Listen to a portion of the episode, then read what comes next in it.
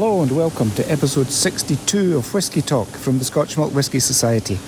I'm Richard Goslan, editor of the Society's members magazine, Unfiltered.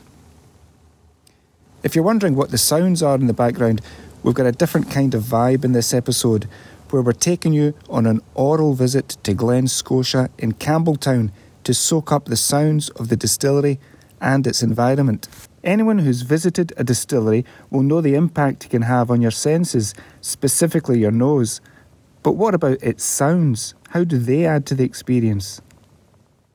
That was a question that came to the mind of the team at Glen Scotia in Campbeltown, and they decided to launch an artistic collaboration to explore this underappreciated sensory aspect of the distillery experience.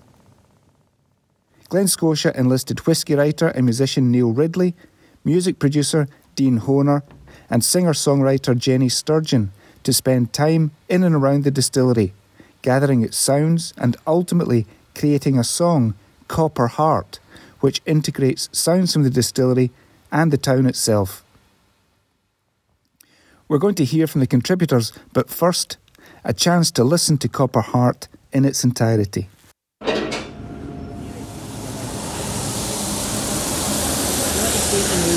Open it. Once the dust settles.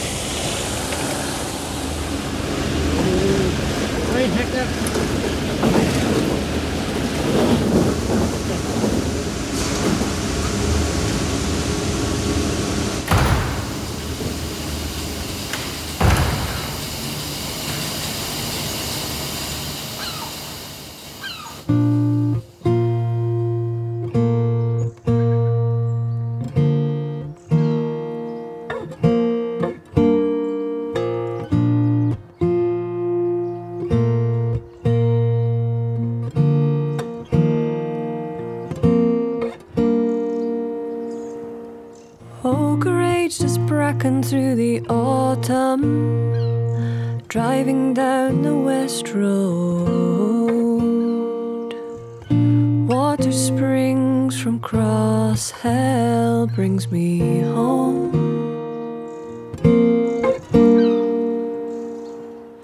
Patience in a copper heart, still house.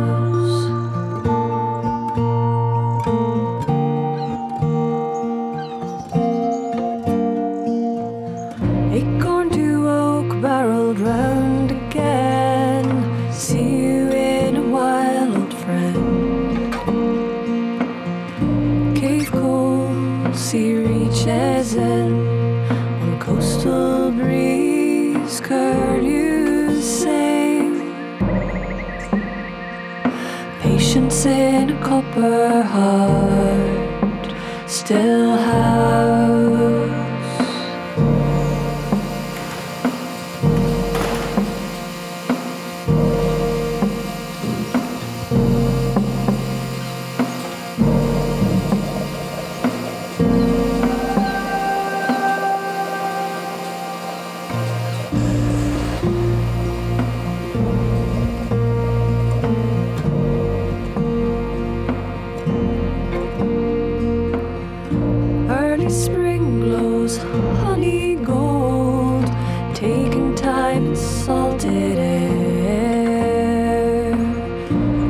Passionate care, skillful hands, labor of the same land. Patience in a copper heart, still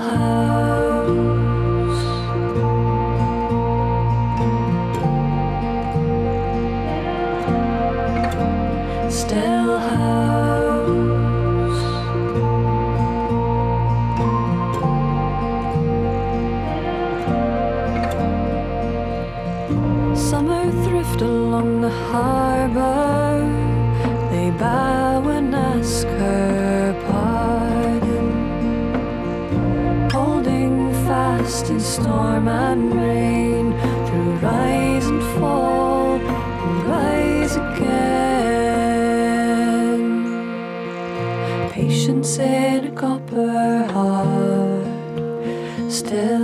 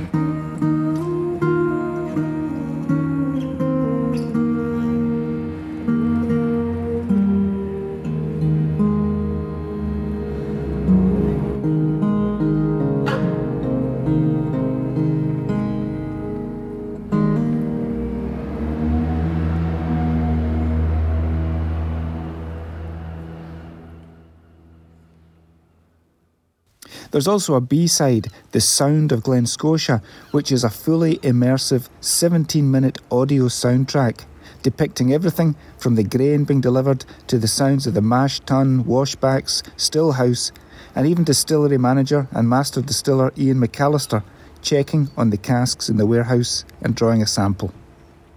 To find out more about the project, I caught up with Nick Bradley, brand manager at Glen Scotia, along with contributors Neil, Dean, Jenny, and master distiller Iain McAlister. Campbeltown and the Kintyre Peninsula have such a great sort of, you know, such a great music and arts scene. The music just felt like a really nice, natural next step. Um, so I was thinking about, well, who could the, you know, how, you know, how would we sort of go about this? Um, the first person that came to mind was Neil Ridley. Um, I mean, he is just probably the perfect embodiment of where the worlds of whiskey and music meet, really. Um, so I went to him with um, you know the question of you know what could a an artistic you know music collaboration with Glen Scotia look like, and he basically came back almost immediately with this idea of using the sounds of the distillery um, to create a, you know, a track, if you like. And I said, yeah, that sounds great, Neil, but can that actually be made to sound good? Um, because I've you know spent a bit of time around, um, my fair share of time around the distillery. I sort of know those sounds. Like, hmm, what's that going to actually sound like? Um, and it's just gone from there. Really, it's been an absolute just joy to kind of watch it come together and come to life. We've never done anything quite like this before. Um, and yeah, to, there's just so many different pieces about it to love. I mean, the you know, hearing the distillery sounds in that way, you know, banging of casks becoming drum beats, and then yeah, the um, the very sort of visual nature of sort of Jenny's lyrics over the top of it really bring a sense of the place to life. It's just a really nice way to sort of capture a flavour of our home.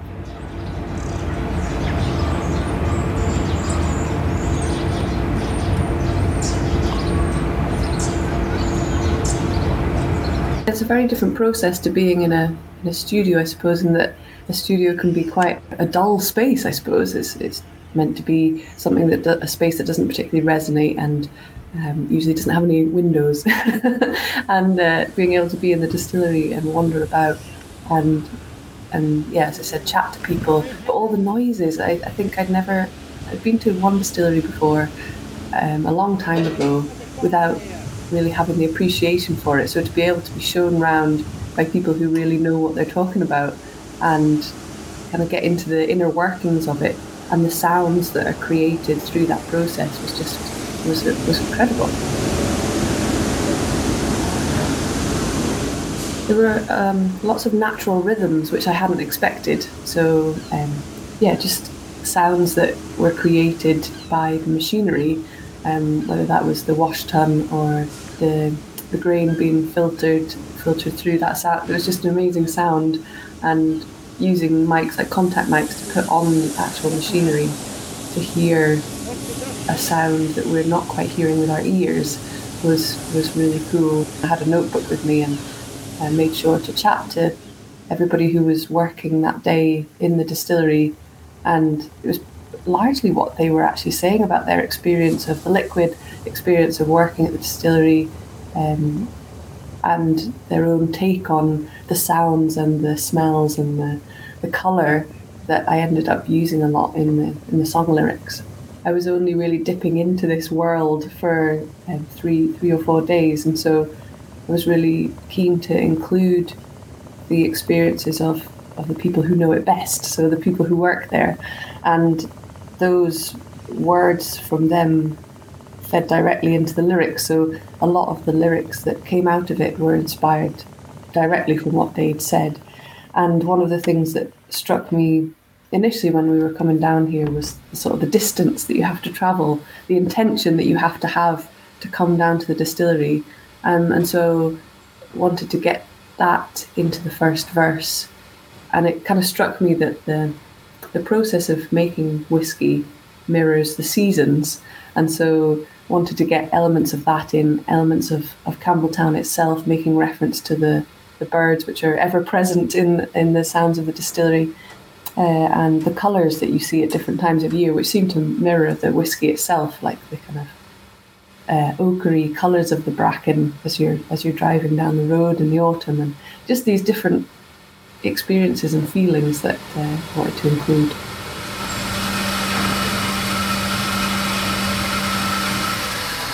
I've always really, as a fairly lifelong thing, wanted to go and do a recording of a distillery. I've been visiting distilleries for many years, and um, I've sort of previously had a background in music. I work for record companies and uh, have a studio myself, and um, I was fascinated with the sort of sounds that distilleries generated. They're very unique. You know, no matter where you go around the world, there's a certain sort of DNA to these sounds, and you can tell that it's the sound of a distillery. You know, the sort of tight, high stills running and low rumbles of the of the mash tun going round, and you know the sort of bubbling of the washbacks, and sort of hearing all these over and over again. Um, visiting different distilleries, I thought it would be really great to come up and actually record them all and see if we could somehow use them in a track or build a sort of sort of more ethereal sort of sound um, soundtrack to something and I got chatting to the the, the good folks at uh, Glen Scotia, and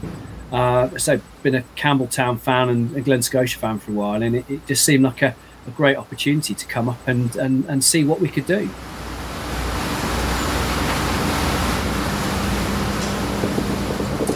There's always something going on. There's always somebody working in a location, and part of it we, we ended up capturing a lot of background noise amongst sort of the production sounds of, of people working and chatting and that was really important to us to sort of have a bit more life to it as well so it's not just a sort of more of an industrial sound and i think what we've tried to manage to get is uh, is is effectively a slice of life on the day any given day in in the glen scotia distillery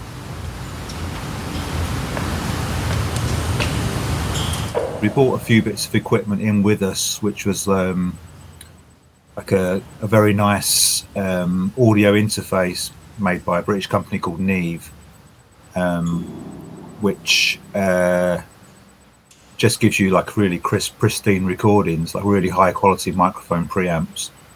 And I also borrowed from some friends a Neumann 3D head microphone, which we hadn't used before.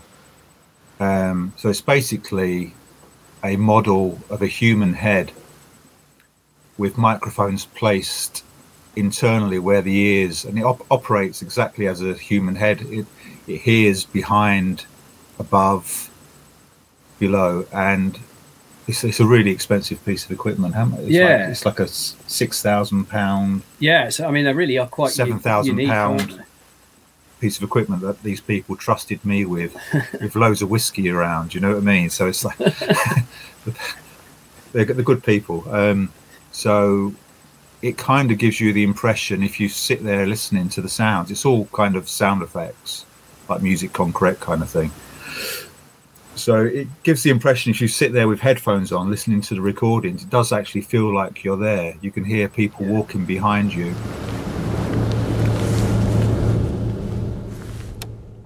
Think one of the great bits was when we we put um, it was in one of the in the Dunwich warehouse, and we had one of the, the warehouse guys rolled a cask all the way around it, so coming from the front, all the way around from the sort of uh, left hand side, all the way around the back, and then almost back on itself again, and then if you're listening with the headphones, suddenly you've got this cask literally rolling past your head, and it, it, it transports you to the distillery. I think. That that's the one key thing with with with with using this sort of um, type of binaural microphone. It's called that it, it gives you that sense of you are there, sort of in situ, as where the sounds are being created.